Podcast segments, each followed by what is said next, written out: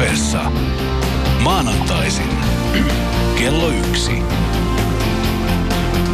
Mariaana Toiminen.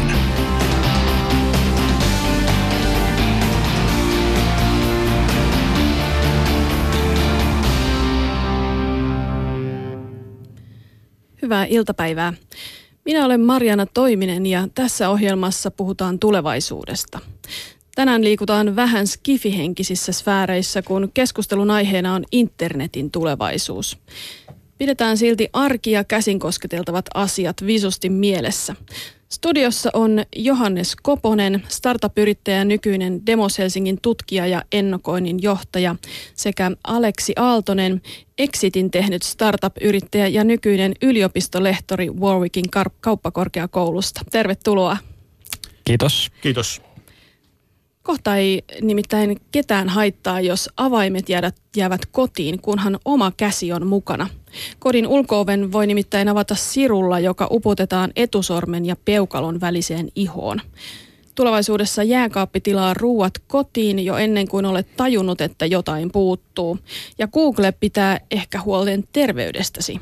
Voit saada Googlelta sellaisen tekstiviestin, jossa varoitetaan seuraavalla viikolla uhkaavasta sydänkohtauksesta – Nämä kuulostaa aika skifiltä, mutta, mutta ne ovat jo enemmän todennäköisiä kuin epätodennäköisiä internetin tulevia kehityssuuntia tai niiden konkreettisia toteutumistapoja. Johannes Koponen, mitä sinä ennustaisit, millainen on internet viiden vuoden kuluttua ja mitkä ovat sen kolme parasta puolta?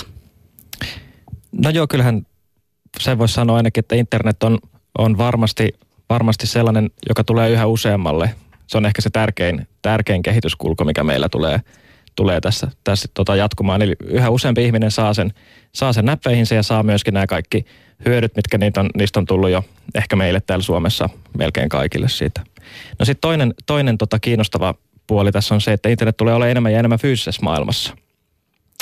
Ja, ja tota, se tarkoittaa sitten, sitten hyvin monenlaisia uudenlaisia palveluita ja myöskin sitä, että se ehkä, mitä me ymmärretään, että mistä on oikeastaan edes kyse, kun me puhutaan internetissä, saattaa hyvinkin muuttua hyvin, hyvin tota, paljonkin jo, jo aika nopeastikin. Ja ehkä se kolmas pointti liittyy nyt sitten tähän, tähän äskeiseen, äskeiseen fyysisessä maailmassa olemiseen, eli se, että että ne netin hyödyt tulee yhä enemmän ja enemmän meidän ihmisten ihan normaaliin arkeen. Muuhunkin kuin siihen, siihen tietoon tai, tai tavallaan muistiin, mitä se on ehkä meille tässä nyt pitkälti ollut, niin myöskin tota, ihan tämmöisiin konkreettisiin toimintoihin, niin kuin vaikka autolla ajamiseen tai ruokailuun tai, tai vastaaviin. Äh, mahdollista esimerkiksi paljon viisaamman toiminnan, ei hukata enää niin paljon resursseja kaikenlaiseen, kaikenlaiseen semmoiseen asiaan, mistä me ei olla mitä me ei ole aiemmin pysty tekemään niin fiksusti, koska meillä ei ollut tietoa tai kykyä saada sitä tietoa. Puhutaan näistä asioista konkreettisesti ihan hetken kuluttua, mutta Aleksi Aaltonen, mitkä sitten olisi viiden vuoden päästä internetin ikävimpiä puolia tai sellaisia toteutuneita uhkia, joita nyt vasta pelätään? No tähän liittyy tietenkin monia asioita, jotka voi äh, joko muuttua todellisiksi uhkiksi, mutta myös toisaalta vaan hidastaa tätä internetin kehitystä dramaattisesti. Tällaisia on esimerkiksi yksityisyyden suojaan liittyvät asiat. Meidän erilaiset laitteet ja laiteympäristö kerää yhä enemmän, yhä henkilökohtaisempaa informaatiota meistä. Toinen on se, että kun internet tulee yhä enemmän erilaisiin laitteisiin, että se ei ole ainoastaan tietokoneella ja älypuhelimessa, vaan kaikissa – esineissä meidän ympärillä, niin miten me hallitaan ja tehdään tästä kokonaisuudesta hallittava ihmisille. Meitä, me eletään nyt jo sellaisessa ää, latausjohto- ja konfiguraatiokurimuksessa, että me ei tarvita enää yhtään latausjohtoa lisää meidän elämään. Ja sitten kolmas iso teema, mikä on nähty viime vuosina, on se, että geopolitiikka ja tällaisten niin kuin isojen toimijoiden, toisaalta hallitusten – kiinnostus ottaa internet hallintaansa ja toisaalta myös sitten markkinavoimien myötä internetin keskittyminen yhä vähempien taloudellisten toimijoiden, isojen yritysten haltuun, niin voi muuttaa internetin luonnetta aika paljon. Pitää muistaa se, että me ollaan totuttu ymmärtämään internet avoimena järjestelmänä, jossa on tuhansia, miljoonia eri toimijoita, joiden yhteispelistä syntyy se, mitä me kutsutaan tällä hetkellä internetiksi. Sä mainitsit tuossa yksityisyyden uhat ja niistä puhutaan kohta lisää, mutta äh, kyberrikollisuus kaikissa muodoissaan, niin eikö ole kuitenkin niin, että me ollaan nähty siitä vasta jotain ihan alkua? No mä sanoisin, että näin juuri. Eli se, mikä odottaa tapahtumistaan on, että tapahtuu huomattavan iso tietomurto. Niitä on jo nyt tapahtunut, mutta esimerkiksi kun on rikolliset on vienyt satoja tuhansia pankkikorttitietoja, niin niitä ei ole vielä käytetty laajassa mittakaavassa tavallisia ihmisiä vastaan. Me tullaan näkemään tällaisia ää, ää, tapauksia muutama. Ja se on tosi kiinnostavaa nähdä, että mitä, miten ihmisten luottamus, mitä ihmisten luottamukselle internettiin sen jälkeen tapahtuu. Ja toinen asia, jonka mainitsit, on tosiaan se, että siinä missä internet on todella demokratisoiva, demokratisoiva asia, joka tuo tietoa ja mahdollisuuksia ihmisten ulottuville, niin toisaalta se ei ole sitä, koska, koska valtiot sitä jo nyt aika paljon rajoittavat tietyissä osissa maailmaa ja sitten se valta keskittyy näille meidän rakastamille ikään kuin ilmaisille ihanille palveluille Googlelle ja Facebookille, mitä sä luulet, että tässä asiassa tulee tapahtumaan? Tuleeko ihmisillä joku Googlen vastainen reaktio vai korvaako sen joku muu? Aleksi Aaltonen ja Johannes Koponen, mitä mieltä olette? No keskittymisestä on tietenkin myös paljon hyötyjä, että esimerkiksi ää, pystytään rakentamaan paremmin integroituja järjestelmiä ja tuomaan esimerkiksi koko Applen ekosysteemi ja palvelut, niiden toimivuus perustuu hyvin pitkälle siihen, että ne on keskitetty yhden toimijan haltuun. Eli mä toivoisin, että säilyisi tämmöinen kaksinapaisuus, jos voisi sanoa niin, että on tietyt asiat on keskitetty silloin, kun se keskittäminen kannattaa ja tuo aidosti hyötyjä, mutta sitten samalla internet pysyy tämmöisenä avoimena min, niin kuin ympäristönä, minne on hyvin helppo erilaisten toimijoiden tulla. Niin, kyllä tähän voisi ehkä semmoisenkin näkökulman tietysti tuoda, tuoda esille, että me ollaan lähetty semmoisesta maailmasta – maailmasta, missä me oltiin selkeästi kuluttajia ja, ja toimittiin kuluttajina tätä ja vaikutettiin ehkä myöskin kuluttamisen kautta. Tällä hetkellä me ollaan pitkälti käyttäjiä näissä verkkopalveluissa, missä, missä tota, meitä niin myöskin kohdellaan ikään kuin näiden verkkopalveluiden tämmöisinä, no joo, käyttäjinä. Mutta me ollaan siirtymässä kenties kohti semmoista maailmaa, missä me ollaan pitkälti kuitenkin, ei enää oikeastaan edes käyttäjiä näiden verkkopalveluiden mielestä, vaan enemmänkin jonkinlaisia toimijoita, jotka vaan ikään kuin toimii siellä, jotka tuottaa dataa ja antaa, antaa tota sitten liiketoimintamalleille, jotka ei enää oikeastaan edes tarvii meiltä mitään muuta kuin, kuin tämmöistä tota, hyvin niin kuin kapeata vuorovaikutusta niiden palvelun kanssa, niin tota, niin ta- tavallaan tämä kehityskulku on mun mielestä kiinnostava, että et, et, et missä määrin sitten, niin kuin äsken mainitsit Marjana tuosta vallasta, niin missä määrin se valta sitten ikään kuin pysyy meillä yksilöillä kuitenkin loppujen lopuksi, missä määrin me ollaan päätöksentekijöitä näissä, näissä tota, tulevaisuuden rakenteissa. Niin me sekä hyödytään että, että tota, ei hyödytä niistä, niistä seurauksista. Digitaalisessa maailmassa on paljon trendejä ja visioita, joista jotkut toteutuu ja toiset ei ja suurin osa on ihan varmasti vielä keksimättä. Gutenbergin keksintö, kirjapainotointo, joka loi nykyisen tietoyhteiskunnan, niin sehän alkoi tehdä tilaa tälle uudelle digitaaliselle yhteiskunnalle vasta 1500 vuotta sen jälkeen, kun se oli keksitty. Ja nyt kun on edetty internetin ajassa ensimmäiset 20 vuotta, niin on, on aika mahdotonta ennustaa, mitä kaikkea digitaalinen tulevaisuus tuo. Mutta kaikki asiantuntijat tuntuu olemaan samaa mieltä siitä, minkä tekin juuri mainitsitte, että internetistä tulee kuin sähköä. Se on joka paikassa ilman, että sinne tarvitsisi erikseen mennä sisään. Nythän tosiaan internet on niin kuin valtava valikoima kirjastoja, mutta tulevaisuudessa se tulee kaikkeen ympäröivään ja kytkeytyy elämiseen syvemmin.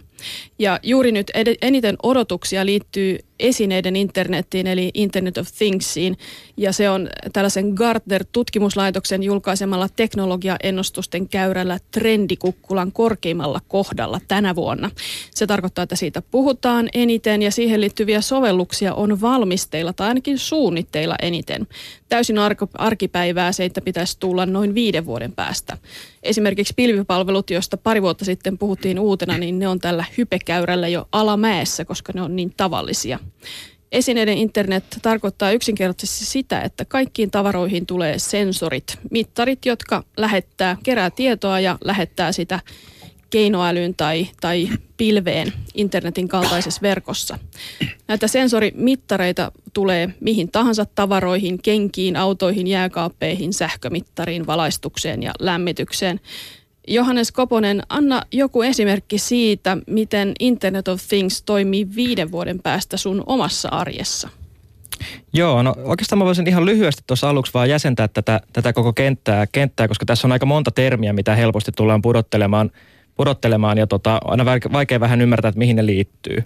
Eli, eli tota, käytännössä mun mielestä puhutaan hyvin laajasti niin sanotusta sensorivallankumouksesta. Sensorit tulee halvoiksi ja, ja niiden tota, tekeminen on, on niin helppoa ja niiden liittäminen alkaa olla niin helppoa, että ne tulee, tota, niiden määrä tulee lisääntyä merkittävästi. Ja tästä seuraa sitten kaikenlaisia kehityskulkuja, kuten Internet of Things, eli asioiden tai esineiden internet suomeksi, joka tarkoittaa siis pitkälti viittaa tähän sensorivallankumoukseen niin ihmisten näkökulmasta. Sitten me tullaan kenties puhumaan teollisesta internetistä, joka viittaa tähän samaan kehitykseen yritysten näkökulmasta. Ja sitten meillä on vielä tämmöisiä teemoja niin kuin vaikka tietoyhteiskunta 2.0 tai Smart City, jotka ehkä kuvaa sitä enemmänkin yhteiskunnan tai kaupunkien näkökulmasta. Ja nämä kaikki asiat siis kuvaa samaa muutosta, mutta hyvin eri, eri tota perspektiivistä. No jos me katsotaan niitä arjen, arjen palveluita sitten, sitten ja puhutaan nyt vaikka viiden vuoden, vuoden aikajänteellä, niin tietysti – mitään hän ei voi, ei voi tietää, mutta, mutta tota, hyvin kiinnostavia kehityskulkuja tällä hetkellä liittyy. Ehkä erityisesti autoihin on ollut esillä tässä, tässä viime, viime aikoina. Ja voi olla, että jo viiden vuoden sisällä me nähdään ja pidetään ehkä jo ihan, ihan tämmöisenä niin kuin tavallisena sitä, että me nähdään jossain kaupungilla automaattisesti kulkeva auto. Ainakin joissain maissa riippuen lainsäädännöstä ja muista asioista.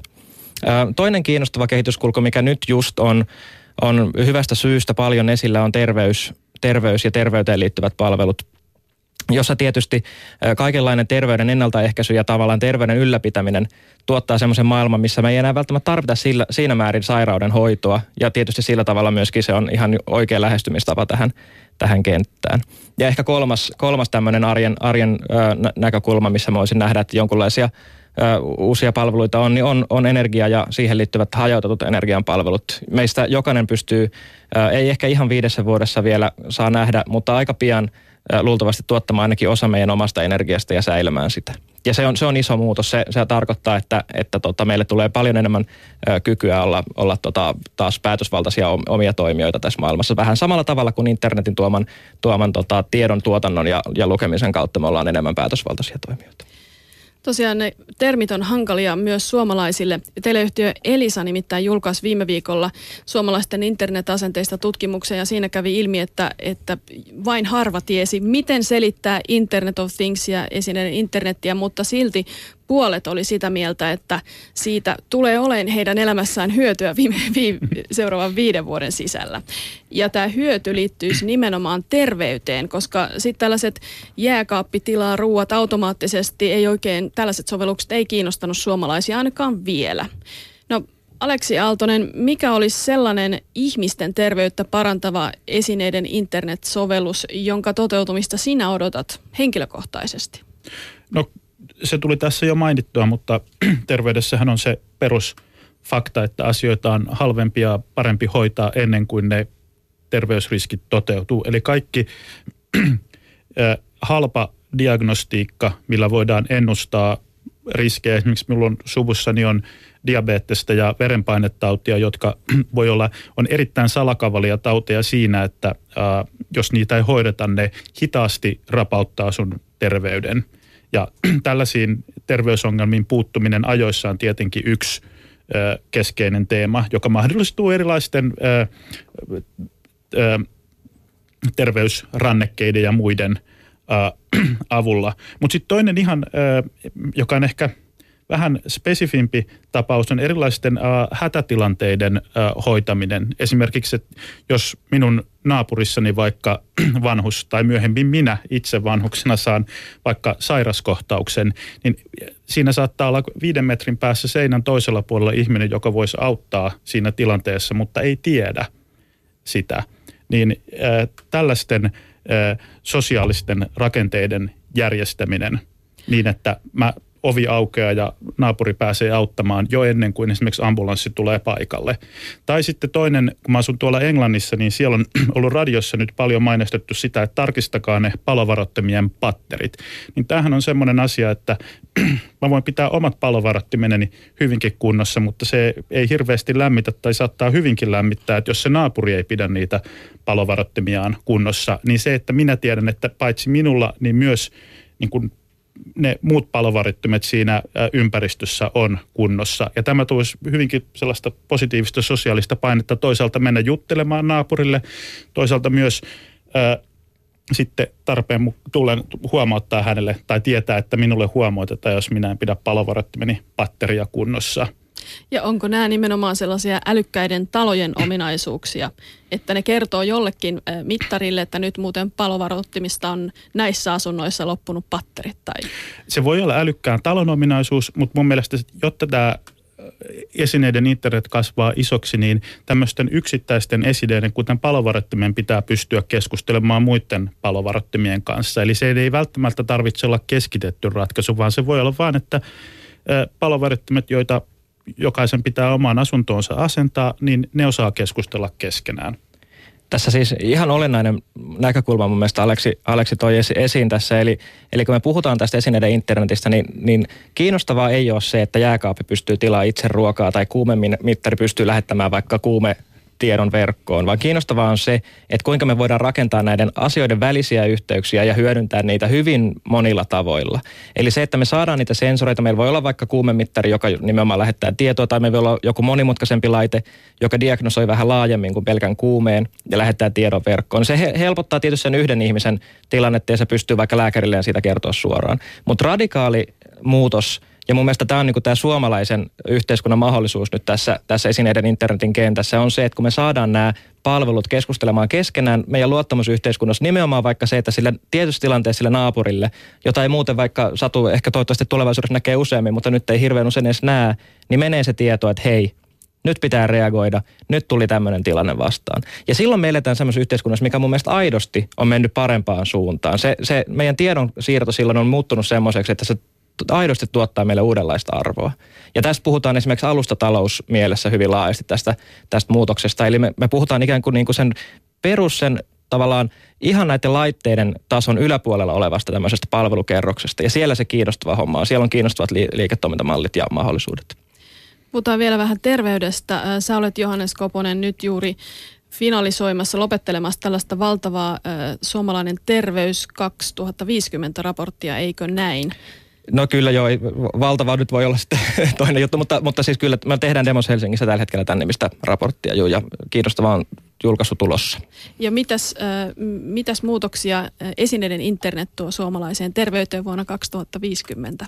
No se tietysti aikaperspektiivi on valtavan, valtavan pitkä, mutta, mutta siinä siis kiinnostavinta mun mielestä on tästä terveydenkentästä tämä muutos, mikä on tapahtumassa tästä sairauden hoidosta siihen, että, että tota, me ennaltaehkäistään ja, ja pidetään, pidetään ihmisiä hyvässä kunnossa ilman, että joudutaan tekemään siihen. Se on muuten esimerkiksi lääkefirmoilla aika iso juttu, jos, jos tämä iso muutos saadaan tehtyä niin, että nämä sairaudet ei enää haittaa meitä, mutta tietenkin yhteiskunnallisesti hirvittävän tärkeä homma.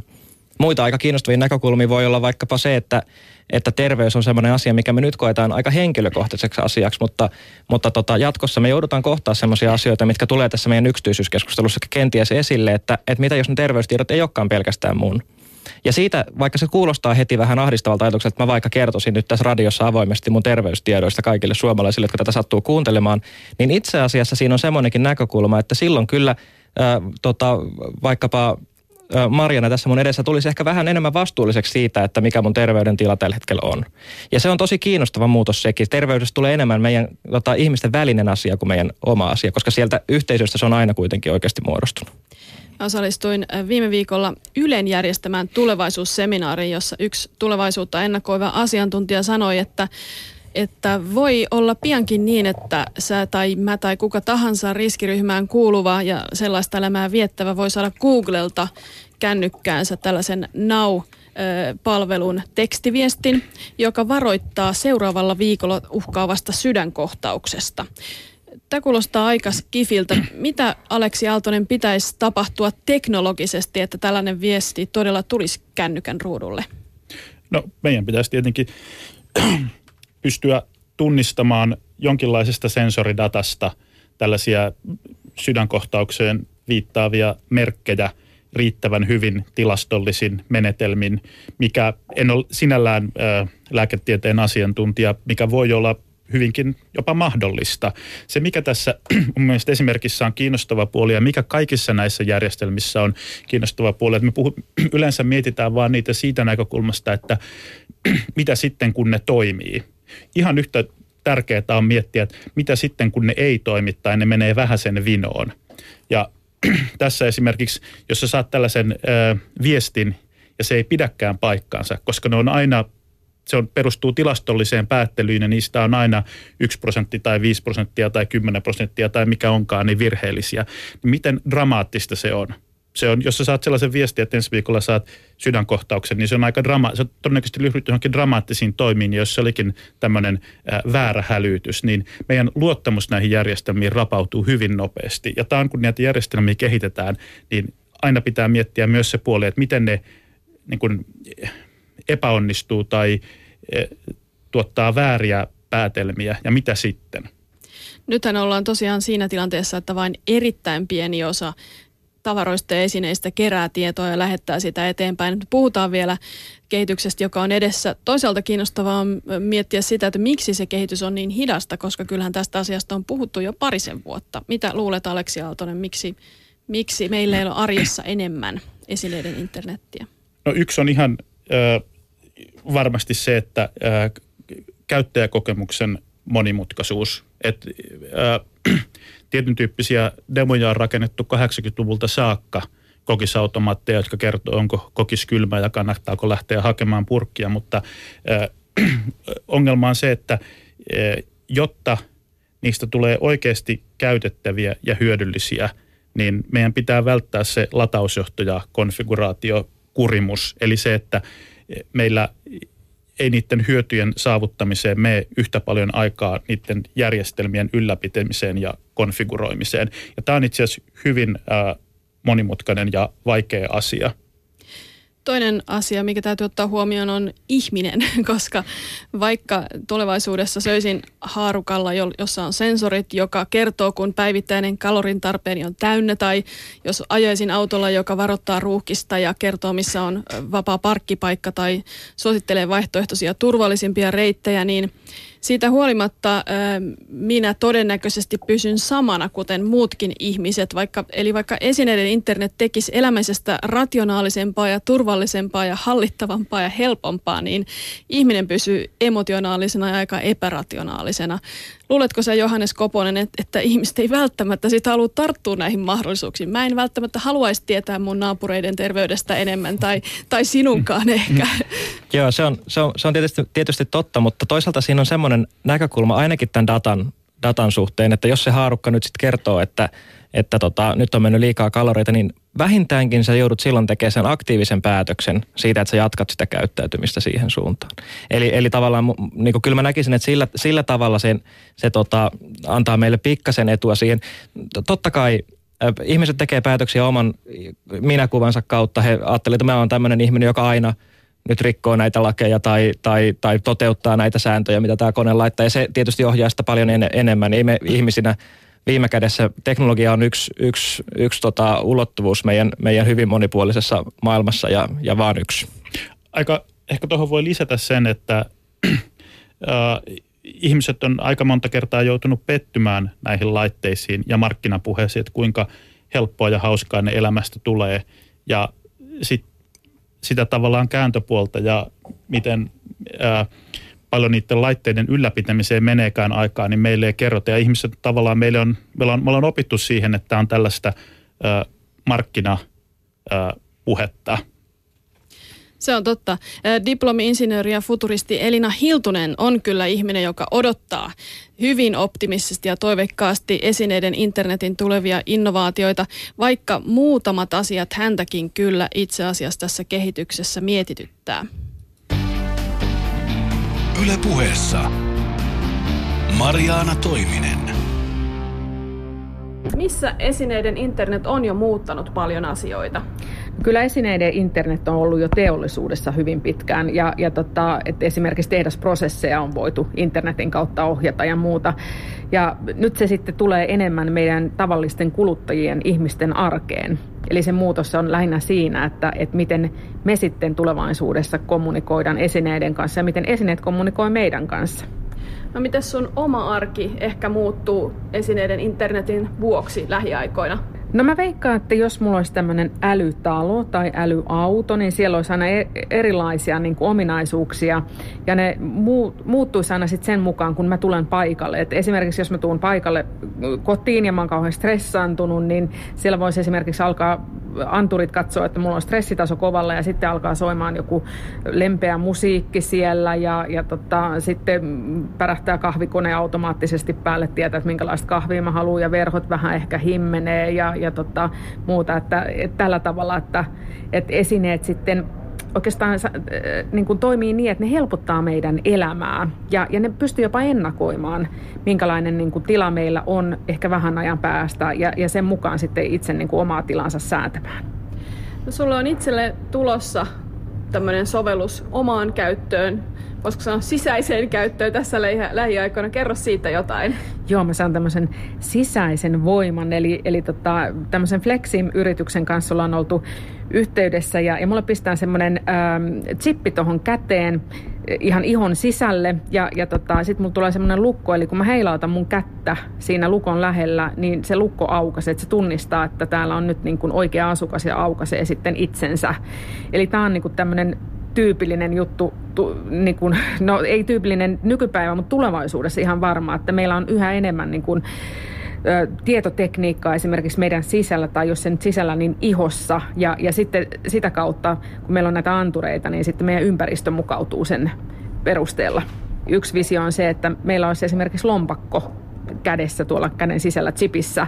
Mutta sitten on näitä villejä visioita, että on, onko ihmisillä tulevaisuudessa vaikka joku, että sulla olisi joku niinku haittaohjelma kädessä. Eli sitten kun sä lainaat jonkun kännykkään, niin, niin tota sun kädestä tulee se haittaohjelma siihen kännykkään. Tämmöisiä mä oon nyt viime aikoina lukenut tiedelehdistä, että kyllähän sinne pystyy sitten erilaisia juttuja pistämään. No entäs sitten lapset? Tuleeko lapsille oma Internet of Things myös? Joo, siis kyllä tämä Internet of Things koskettaa meitä kaikkea. Nyt niin kuin ihan viimeisimpiä esimerkkejä on siitä, että Barbinukke menee nettiin, tai itse asiassa Barbie menee pilveen ja, ja pilvipalveluihin. Ja Mattel visioi semmoisesta Barbista, että kun lapsi juttelee sille Barbille, niin sitten, sitten tämä Barbie, niin siitä lähtee tämän lapsen keskustelu lähtee pilveen ja siellä analysoidaan, minkälaisen vastauksen se Barbie sitten heittää sille lapselle. Tämä on mielenkiintoinen mun mielestä näkemys ja, ja kun miettii taas sitten näin futuristina, kun ajattelee näitä tulevaisuuden visioita, että, että se on kiinnostavaa sitten, että mitä se Parpi sanoo, mikä on Parpin puoluekanta esimerkiksi, tai mikä, mikä on Parpin arvomaailma, että minkälaisia ohjeita Parpi antaa sitten lapselle.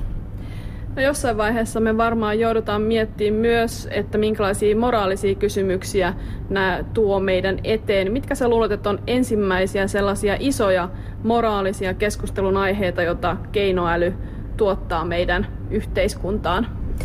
No yksi asia, mistä on jo puhuttu, on eh, se, että minkälaisia vaikutuksia tulee liikenteessä olemaan. Jos meillä tulee olemaan automaattiliikenne, meillä on älyautot ja ne esimerkiksi joutuu tekemään joissain tilanteissa ratkaisuja, että, että kuka kuolee kolarissa.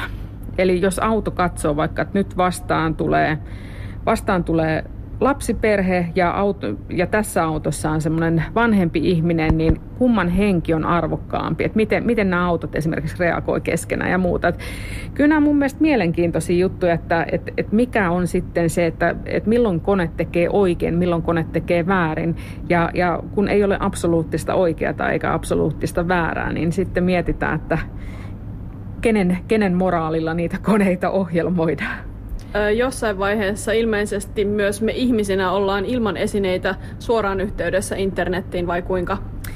Joo, eli yhä enemmän kun meillä menee tekniikka iholle ja, ja ihon sisällekin, niin, niin on ihan mahdollista se, että me ollaan ihmisetkin ihan liitettyinä internettiin. Ja on maailmassa jo ihmisiä, joilla on niin kuin tietokone liitetty aivoihin esimerkiksi tämmöisissä halvaustapauksissa. He pystyvät ajatuksen voimalla sitten ohjaamaan esimerkiksi robottikättä ja syömään suklaata vaikka. Sitten on myös niin kuin sokeille on pistetty tämmöisiä erilaisia niin kuin antureita, joiden avulla pystyy, niin kuin valo pystytään muuttamaan sitten signaaleiksi ja ihmiset käytännössä niin kuin pystyy näkemään sitten tätä kautta. Että kyllä teknologian kehitys on mun mielestä todella huimaa ja, ja tota, odotan innolla ainakin itse, että mitä tekni- tekniikka tuo tullessa. Yle Puhe. Se oli Elina Hiltunen ja puhumme internetin tulevaisuudesta täällä Aleksi Aaltosen ja Johannes Koposen kanssa. Aleksi Aaltonen, pitäisikö sinusta keinoälyn tuomista moraalisista ongelmista keskustella jo nyt? No, jos me oletetaan, että keinoäly, mitä se sitten tarkkaan ottaen tarkoittaakin, niin ä, totta kai, että tämä kuvio teknologian kanssahan menee sillä tavalla, että me tyypillisesti keskustellaan sellaisista moraalisista ongelmista, jotka me voidaan kohdata meidän elämässä. Mutta teknologialle on luonteenomaista se, että se tekee uudet asiat mahdollisiksi. Ja tavallaan silloin se pakottaa meidän uuden tyyppisten moraalisten ja eettisten ongelmien äärelle. Ja tähän saakkahan se on aika paljon mennyt niin, että on ensin tehty teknologia ja sitten sen jälkeen mietitty, että olisiko sitä kannattanut tehdä. Mä en sano, että pitäisi mennä ihan heilahtaa sinne toisenkaan ääripäähän, koska se myös sitten tarkoittaa sitä, että kovin paljon teknologiaa ei välttämättä kehitettäisi tai se olisi hyvin paljon hitaampaa. Ja sekään ei ole ehkä meidän yhteiskunnan kannalta hyväksi. Niin, esimerkiksi tuossa, jos noista moraalisista ongelmista pohtii, niin tota, Elina Hiltunen antoi tuossa esimerkin siitä, että miten nämä esineet, älykkäät esineet voi helpottaa elämää ja, ja tota, esimerkiksi poistaa meidän päätöksenteon taakkaa.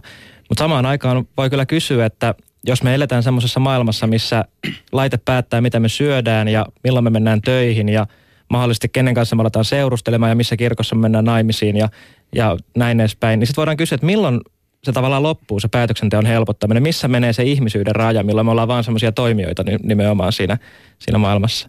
Ja se, se on kiinnostava kehitys, koska toisaalta me tiedetään, että päätöksen tekeminen on meille ihmisille hirveän hankalaa.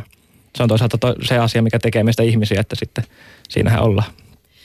Toinen äh, tällainen vakava kysymys moraalisten kysymysten rinnalla on juuri yksityisyyden menetys ja se on ehkä vähiten mediassa käsiteltyjä asioita suhteessa sen merkitykseen.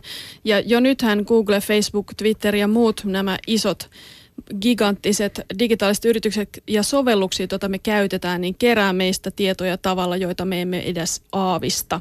Ja tietysti sitten kun esineet kerää meistä tietoja, mittaroi meitä ja lähettää kaikkea sitä eteenpäin, niin ongelma on vielä suurempi. Ja ensimmäinen kysymys on tietysti se, että kuka omistaa tämän meistä kerätyn tiedon, kuka sitä valvoo ja kuka omistaa ne alustat, joille tietoja kerätään. Aleksi Aaltonen, onko sulla ehdotusta, miten tällaista keskustelua pitäisi käydä? Kuka omistaa tiedot meistä? No mä en tiedä, onko tähän mitään sellaista yleistä vastausta, mutta ihan selvä on se, että ihmisillä pitäisi olla kuluttajille, joilta niitä tietoja kerätään, niin pitäisi olla enemmän välineitä keskustella tästä teemasta. Ja toisaalta sitten tämähän ei sinällään ole uusi teema, että meidän tavallaan modernissa yhteiskunnassa me olla, joka tapauksessa ollaan jatkuvasti jouduttu tekemään jonkinlainen kompromissi yksityisyyden ja tavallaan tietojen luovuttamisen välille. Perinteisesti se on ehkä tapa, tämä dilemma on asettunut yksilön ja valtion välille, mutta nyt se on yhä enemmän yksilön ja, ja niin kuin isojen ulkomaisten yritysten välillä – tietenkin valtio on edelleen, kuten olemme viime aikoina huomanneet, niin erittäin vahvasti tässä problematiikassa mukana. Mutta se, että just kuka omistaa ja missä ne tiedot on ja minkälaisen demokraattisen valvonnan alla, niin siihen aika monella meistä ei ole kauhean hyviä välineitä edes keskustella siitä. Ja sinänsä valtion, valtion rooli tässä asiassa on mun mielestä oikeastaan aika kiinnostava. Että jos mietitään vaikka suomalaista julkisuuslakia, joka on, jolla on pitkät perinteet ja joka on hyvin taitavasti ohjannut itse asiassa meidän, meidän tota demokraattisen yhteiskunnan kehitystä, niin, niin tavallaan mä näkisin, että tämmöistä samanlaista ohjaavaa lainsäädäntöä saatettaisiin itse asiassa tarvita tällä hetkellä liittyen tähän niin kuin omaan dataan ja siihen, että, että tavallaan missä määrin meillä kansalaisina on oikeus saada näitä tietoja joko pois sieltä tai sitten myöskin tota edes nähtäväksi, koska sekin on asia, mitä ei välttämättä meille anneta. Yksi asia, mikä on ihan selvää, että tämmöiset dramaattiset, kannattaa olla aika suhtautua skeptisesti tällaisiin dramaattisiin yksinkertaistuksiin kuin, että meillä ei ole enää yksityisyyttä. Silloin aina kun joku esittää tällaisia väitteitä, niin kannattaa ensimmäiseksi kysyä, että hyötyykö tämä taho jollain tapaa maailmasta, jossa meillä ei olisi minkäänlaista yksityisyyttä. Miten muuten tämä keskustelu näyttää siellä Isossa Britanniassa, jossa sä asut? Ollaanko siellä huolissaan siitä, että mitä yksityisyyden, yksityisyyden menetys tuottaa? No tavallaan kyllä. Toisaalta sitten nyt siellä tietenkin tällä hetkellä käydään edelleen edellisten vaalien laineet liplattaa, niin, niin, niin siellä se keskustelu on nyt tois, tällä hetkellä jäänyt aika paljon tämän äh, terroriuhan ja kansallisen turvallisuuden alle, mutta toivon mukaan se nousee sieltä taas keskiöön. Nythän nämä asiat ei ole varsinaisesti mitään uutta, sillä niin koko ajan kun me käytetään sovelluksia, niin ilmaisia ihania palveluita ja niistä kerätään tietoa ja myydään sitten eteenpäin. Aleksi Aaltonen, sä itse jouduit tämän asian kanssa tekemisiin, kun myitte teidän suunnattoman menestyneen Moves-sovelluksen näihin aikoihin vuosi sitten Facebookille. Ja siinä ensin uutisoitiin, että ei Facebookille luovuteta käyttäjiä koskevaa tietoa, mutta sitten kaksi viikkoa kaupan julkistamisen jälkeen Moves muutti käyttäjäehtoja niin, että tiedot välittyivät Facebookille. Mitä tässä oikein tapahtui silloin? No mä en ollut enää sitten siinä loppuvaiheessa niin paljon niin kiinteästi mukana siinä, että mä en ihan tarkkaan tiedä niitä käänteitä, mutta se mitä me yritettiin alun alkaen äh, Movesissa tehdä ja mikä minun mielestä liittyy isoon teemaan on se, että nykyäänhän erilaiset terms and conditions ja tällaiset, äh, anteeksi, käyttöehdot, niin ne kirjoitetaan lakimiesten toimesta sellaiseksi varmaan ihan hyvistä syistä, että niitä ei oleteta tavallisen kuluttajan koskaan lukevan tai saati ymmärtävän, vaikka yrittäisi lukea. Ja Movesissa meillä oli tämmöinen äh, ihmisen ymmärrettävä versio käyttöehdoista. Ja tähän tietenkin toisaalta vaikuttaa se, että jotta käyttöehdot on juridisesti pitävät, ne pitää kirjoittaa tietyllä tavalla. Mutta toisaalta se tarkoittaa sitä, että niitä tavallinen ihminen ei jaksa lukea tai ymmärtää. Ja tämä asia pitää meidän jollain tapaa ratkaista. Tämä kysymys on iso ja tärkeä. Me mennään tähän itse asiassa tämän ohjelmasarjan seuraavassa osassa tarkemmin, mutta tässä vaiheessa mä vielä haluan kysyä sulta, että kun Facebook tietää, missä mä olen liikkunut eilen, tänään ja viime kuussa ja millä välineellä, niin mihin se niitä tietoja oikein käyttää? Kelle ne myydään? Ö, mä en tiedä suoraan sanoen, koska... Veikkaa min... jotain. En, en ö, osaa sen tarkemmin sanoa. Uskon, että he käyttää niitä omien ö, käyttöehtojensa ää, puitteissa. Facebook on mainosrahoitteinen yritys, niin, niin, niin niihin. Jonnekin. No, jonnekin. Palataan siihen seuraavassa ohjelmassa sitten tarkemmin näihin kysymyksiin. Mutta äh, kysymys on kiinnostava myös äh, bisneksessä, sillä Pekka Lundmark – Konecranes-yhtiön entinen ja Fortumin tuleva toimitusjohtaja sanoi hiljattain ihan pari viikkoa sitten näin, että teollinen internet tulee nousemaan tai kaatumaan tietoturvaan. Ja Lundmarkin huoli oli aika iso, sillä teollinen internet, joka siis tarkoittaa tätä samaa kuin esineiden internet, mutta liike-elämän kontekstissa, on Konecranesin tärkein kilpailuvaltti. Konecranes on siis nostokoneiden laitevalmistaja ja sitä pidetään teollisen internetin pioneerina. Se on rakentanut strategiaansa tämän teollisen internetin varaan jo neljä vuotta ja on aika selvästi edellä kilpailijoitaan. Johannes Koponen, mitä hyötyä Konecranesille on teollisesta internetistä? No kyllä tämä mahdollisuus on aivan, aivan valtava tällaisille Konecranesin tapaisille yrityksille, mutta myös kuluttajapuolella toimiville yrityksille. Mä haluan korostaa sen takia, että toi sana teollinen internet tuntuu ohjaavan tonne, tonne tuota teollisuuden puolelle, mutta, mutta jos miettii sitä, että, että tämmönen, tämmönen, vaikka tämmöinen tota, Konecranesin tapainen yritys alkaa saamaan ekaa kertaa ikinä tietoa siitä, että miten heidän laitteitaan todellisuudessa käytetään. He saa tietoa siitä, että, että minkä takia ne vaikka menee rikki vähän aiemmin kuin heidän omissa testeissään tai tai näin edespäin, niin sehän antaa heille siis käsittämättömän suuren kilpailuedun. Et jos, jos tota, vaikka joku kuuntelijoista tällä hetkellä on vaikka yksityisyrittäjä ja miettii sitä, että kuinka hyvin hänellä on tietoa siitä, että miten hänen palveluitaan käytetään, niin mä väitän, että, että aika monelle se on itse asiassa semmoinen tilanne, että ei kovin hyvin.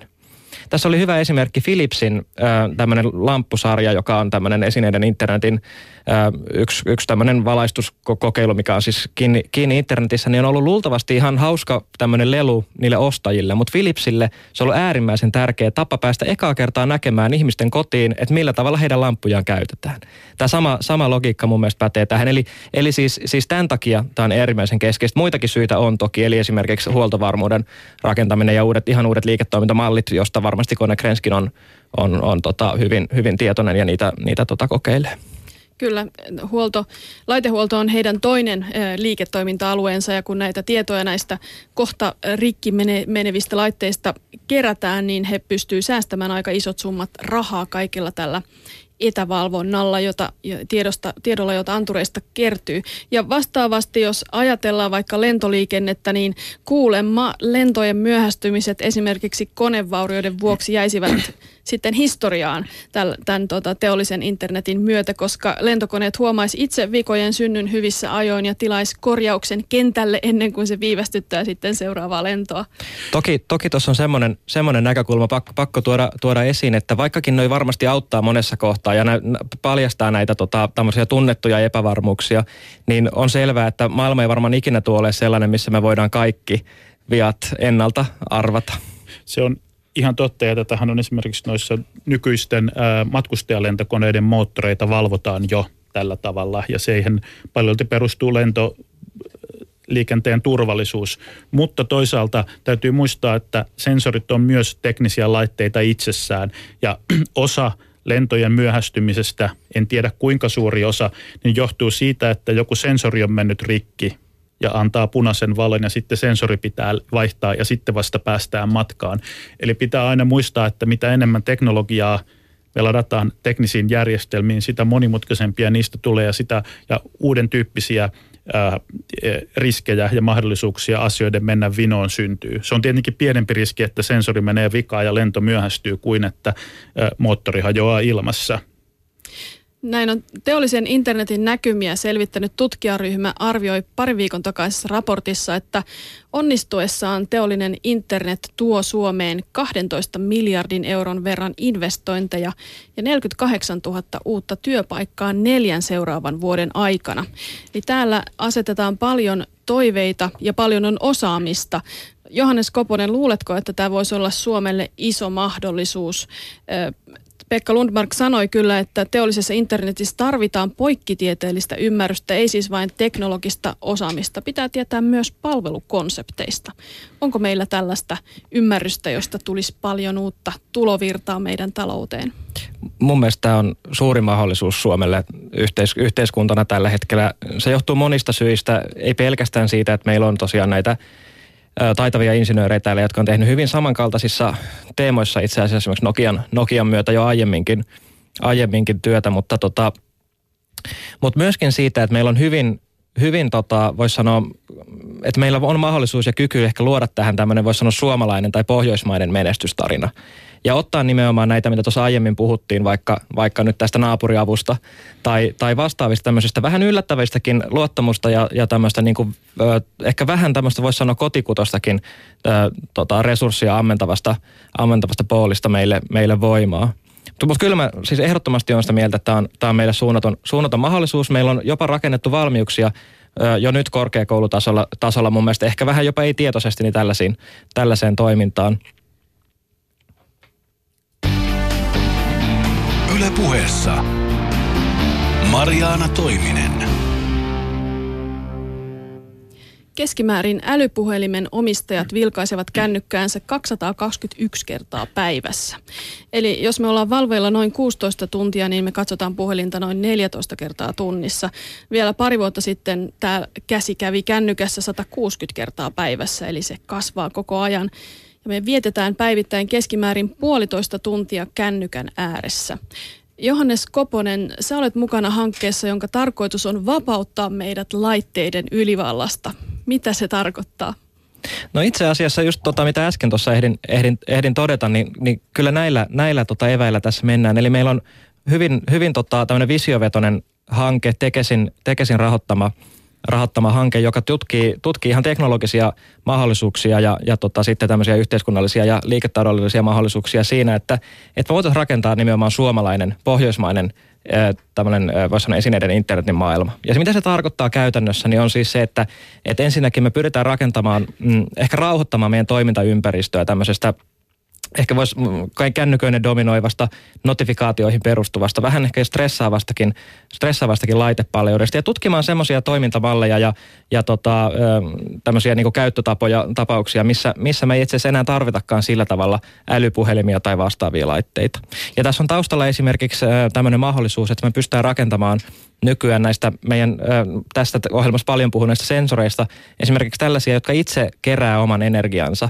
Ja, ja tota, se, se vapauttaa meidät ihan uudenlaisiin tapoihin toteuttaa näitä tämmöisiä erilaisten esineiden ja tilojen sensorointeja, koska meidän ei enää tarvitse miettiä sitä patteria tai, tai sitä sähköjohdon vetämistä sinne. Ja tämä, tämä antaa kyllä nyt tota, erittäin hyvän mahdollisuuden, mahdollisuuden tehdä tämmöinen jonkunlainen ö, heinäsirkan loikka näihin, näihin teemoihin ottaa vähän etumatkaa muihin, muihin maihin.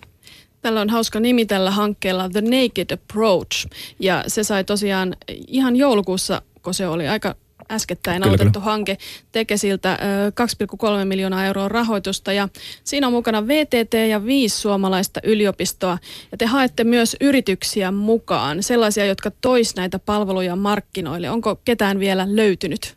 No kyllä me, kyllä me käydään keskusteluja ja halutaan itse asiassa, ehkä sanoisin toisella tavalla, me halutaan tehdä semmoinen niin kuin jonkunlainen liikehdintä, movementti tähän taakse, taakse ja saada, saada kaikki semmoiset tahot, jotka näkee, että heidän tulevaisuutensa voi jollain tavalla liittyä näihin teemoihin, niin nyt tähän, tähän näin. Eli siinä itse siinä raportissa, minkä tuossa aiemmin mainitsit, jonka, joka tota, tehtiin valtioneuvoston kanslialle, missä luvattiin näitä 48 000 työpaikkaa ja oliko se 12 miljardia euroa, niin siinä oli mun mielestä aika hyviä johtopäätöksiä siitä, että miten me saadaan tämä tämä tota, mahdollisuus toteutumaan. Esimerkiksi ää, tarvitaan yhteinen tarina. No sitä me ollaan tässä luomassa ja me halutaan tehdä se yhdessä näiden kaikkien tahojen kanssa, jotka tästä on kiinnostuneita.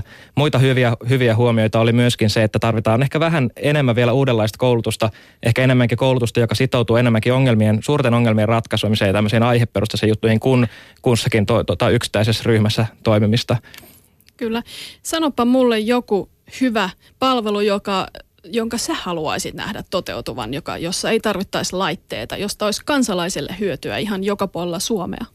No me ollaan puhuttu jonkin verran tämmöisistä äh, kohtelijan sosiaalisuudella niin kuin tämmöisistä toteutuksista, missä, missä vaikka tota, muistaakseni tämän, tämän äh, hankkeen, hankkeen projektipäällikkö mainitsi jossain, että olisi hauskaa, jos näkisi mummon varjon seinällä, että tietäisi, että mummo on kunnossa. Musta se on ihan hyvä, hyvä tämmöinen niin äh, jonkunlainen ajatuksellinen äh, kuva, että mitä se voi tarkoittaa. Että aina sen sosiaalisuuden ei tarvi olla tämmöistä erittäin tietoista, vaan ehkä enemmänkin nimenomaan sellaista, että, että me saadaan jonkunlaista kontekstuaalista tietoa ja tiedetään sen perusteella, että asiat on kunnossa.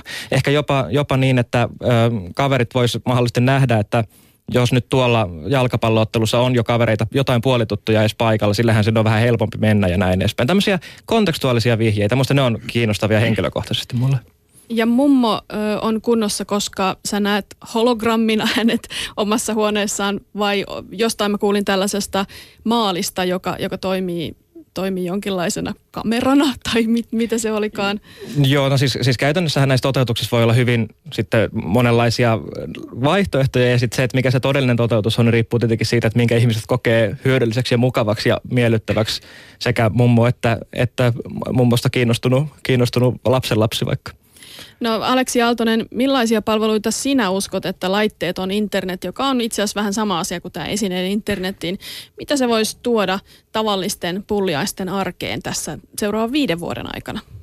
No mä itse matkustan aika paljon ja mä tajuan, että aina kun mä lähden matkalle, mulla on se stressi, että onko passi mukana ja avaimet mukana ja latausjohto mukana ja, ja, ja jos tästä pääsisi eroon. Eli ihan yksinkertaisesti se, että mä voisin tunnistaa itseni jotenkin muuten kuin pitämällä passia mukana. Joskus nuorempana, kun matkas paljon ympäri maailmaa, niin se oli sellainen, se vaan tuotti valtavasti stressiä, että täytyy tällaisesta niin kuin paperinpalasta pitää huolta. Ja toinen sitten se, että erilaisten no, ovien avaaminen – avainkorttien mukana pitäminen. Mulla on itselläni pieni lapsi ja mä muistan pikkupoikana, niin aina kun tuli kotiin, niin sitten monesti on ollut taskussa reikä ja avaimet kadonnut ja sitten itkettiin. Ja, tota, niin tällaisten asioiden, jotka on aika arkisia, mutta jos miettii kuinka paljon ne aiheuttaa ihmisille päävaivaa meidän arjessa, niin jos ne voitaisiin